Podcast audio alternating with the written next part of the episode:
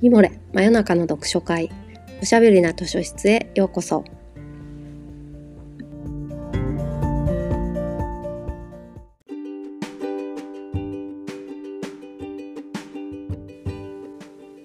こんばんは。講談社ウェブマガジンミモレ編集部のバタヤンこと川端です。おしゃべりな図書室では水曜日の夜にほっとできて明日が楽しみになるをテーマに皆様からのお便りをもとにおすすめの本や漫画、紙フレーズをご紹介します。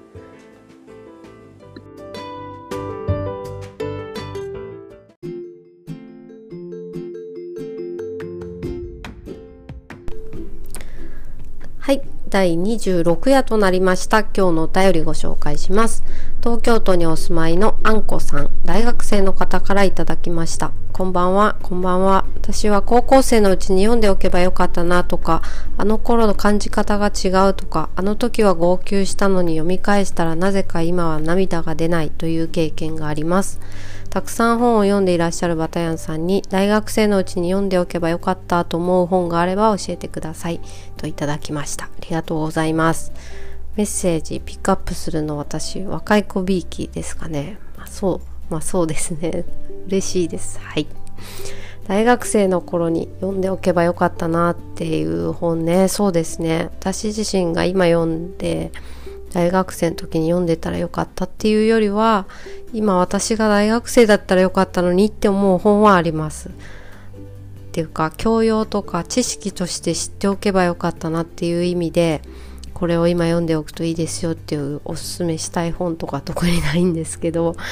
同世代だからこそわかるその世代の感覚で今を生きてるからわかるっていうのはあるんじゃないかなと思っていてなのでリアルタイムその世代の人にぜひ読んでもらって感想を聞きたいという本は何冊かあるんですよ。なんとなく言ってること分かりますか？あのー、私すごいあいみょんが好きなんですけど彼女の書く歌詞はすごいなって思っていてでも今自分自身は片思いの彼がいるとか別れたばっかりの恋人がいたとか、まあ、そういう歌詞の世界の現役ではないのであすごいわかるみたいな気持ちにはな残念ながらなれないんですよね。なんかちょっと客観的になっちゃうっていうか分析的になってしまうというかね。例えば「空の青さを知る人よ」だっけ？とかマジですごい天才的な歌詞だなと思うんですけど全然好きじゃなかったホラー映画をさ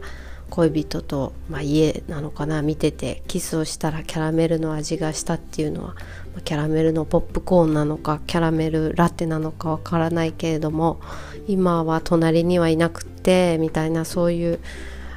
うん、これは映画館じゃなくてどっちかの家でネットフリックスとかで見てるのかもしかしたらテレビじゃなくてパソコンで見てるのかもしれないとか今その25歳のこの恋愛のリアルってどんな感じなんだろうなとか、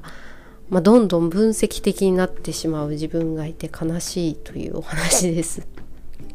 ね、あいみょんと同世代に生まれたかったなと思ったり私の高校生大学生ぐらいの時は安室奈美恵ちゃんが全盛期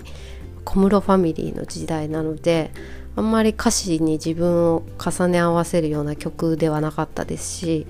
黒肌にして焼いてね安室ちゃんになるか白肌の広末涼子で行くかみたいな2択しかなくて、まあ、2択しかないっていうのは言い過ぎかな でも、まあ、どっちも違う感じだった私とかあいみょんさんみたいな人が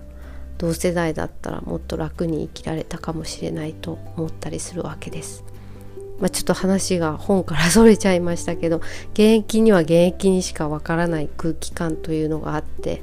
それをあんこさんにはなんか大事に感じ取ってもらいたいなというお話です。そして今日ご紹介する勝手に貸し出しカードは武田綾乃さんの新刊愛されなくても別にという小説にしました。こちらは大学生2人の女の子が主人公の物語です。2人とも同じコンビニでバイトをしていて1人が宮田ヒーローちゃん。母親と2人暮らしで学費を稼ぎながら家にもお金を入れないっていう状況でもう一人は江永雅で彼女も両親は離婚していて生活費もバイトで稼いでるって感じで父親が犯罪者という噂もあるみたいな子なんですね。でこの小説を読んだちょっと社内の男性が、まあ、普段あまり僕たちが接することのない貧困のっていうか若者のそういうリアルな世界が垣間見えて面白かったみたいな感想を言ってたんですけど私はそうはあんまり思わなかったっていう話をしたいと思います。ちょっと後半に続きます。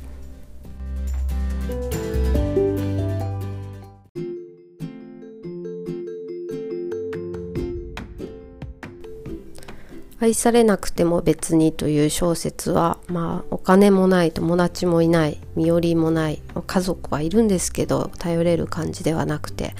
バイトしかしてなくて生きがいとか将来の夢とかもまあ特になさそうな感じの若い2人の女の子の話ではあるけど、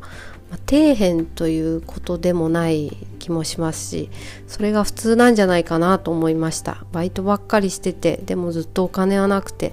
家族とはうまくいってなくて夢とかなくてみたいなのって大学生の、まあ、多かれ少なかれそういう人が多いんじゃないかなと思いますね。でも圧倒的にこの小説が新しいなと思ったのは女の子2人がお互いをお互いお互いがお互いを救うっていう話なんですよ。まあ、女バディものとか言ってしまうとちょっと陳腐な気もしますけれども愛されなくても別にというタイトルは別に何なのか別に何があればいいのかっていう話ですねこの小説は。宮田ちゃんは母親から愛してるよって何度も言われるのでそのその母親は男を家に連れ込んだのを見ちゃったことがあったりとか、まあ、なんなら娘のお金をちょっと盗んでるんじゃないかみたいな疑惑もあったりしてでも愛してるよって母親から言われてしまうと、まあ、彼女は何も言えなくなってしまうんですよね。宮田ちゃんは家を出てみやびと一緒に住み始めるんだけどちょっと奇抜な格好をした変わり者のみやびといることによって宮田は自分をま取り戻していくっていうか自分の胸筋を開ける人に出会えたんだなっていう感じがするんですよこの小説。えー、ちょっと話がそれますけど少し前に作家の山内真理子さんにインタビューをさせていただいたんですね。まだこれからミモレにそのインタビューを掲載予定なので、まあ、内容はあまり勝手にベラベラ喋れないですけれどもその時にすごい印象的だったのは山内さんはシスターフットというか女同士の関係性を描きたいってずっと言ってきたんだけど世界は恋愛至上主義というか 恋愛ものを書いてほしいと言われちゃうっていう話をまちらっとされていてでも私はね私って山内さんご自身は彼氏とか旦那さんとか、まあ、恋人よりも女友達あるいはま同性の誰かとの出会いによって自分の人格を形成されてきたと思っているっていうお話をされていて確かにってすごい思ったんですよ。彼氏とか夫とかももちろん影響はあるんですけど女友達あるいはま女の先輩だったりとか仕事上で出会った人とかそういう人の影響がでかいっていうこの人と対話していく中で自分のいいところに気づいたり考え方を形成できたりしてきた部分が大きいんじゃないかなっていう気がしました気が合う友達とか気心が知れた似た者同士とかってことではなくて人生に影響を与える同性の人生に何人か出会う誰かが皆さんにもいるんじゃないかなと思います。みやびと宮田ちゃんは、まあ、まさにそんな感じで似た者同士っていうわけじゃないんですけど、まあ、彼女といることで自分を知れる自分が素直になれるみたいな感じがしますね。それがすごく羨ましいなっていうふうに思える小説でした。今日はここから紙フレーズをご紹介して終わりたいと思います。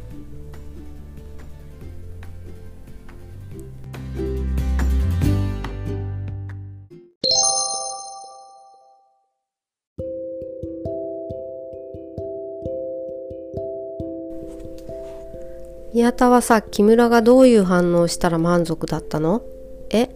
だってさ正直こうなることは予想できてたじゃん。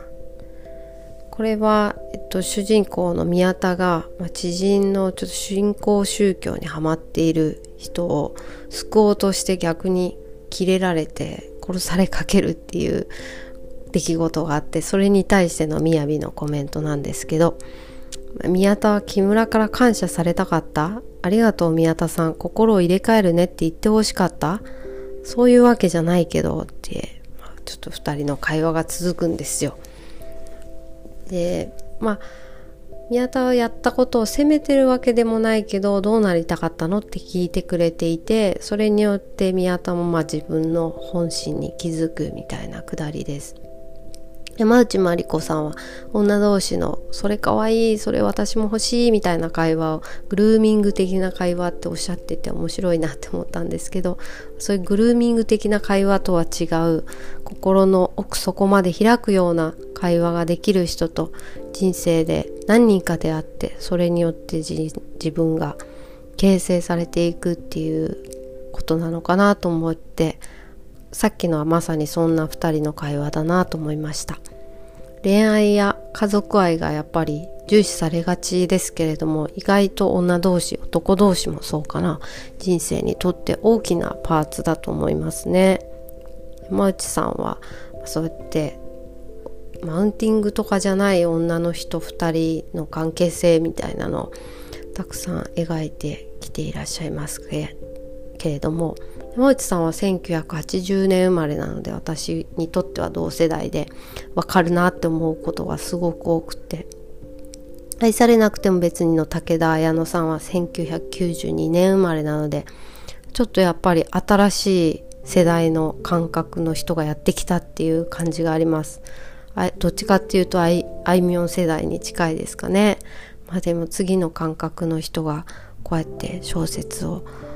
出して話題になっているっていうことに対してとっても期待感があります。あんこさんには是非ねちょっと山内さんの例えば「あの子は貴族」とかも女の人2人が出てくるので「と愛されなくても別に」を比べて読んでどっちがどうってことでもないですけど是非感想をお伺いしたいところですね。今日はご質問ありがとうございました。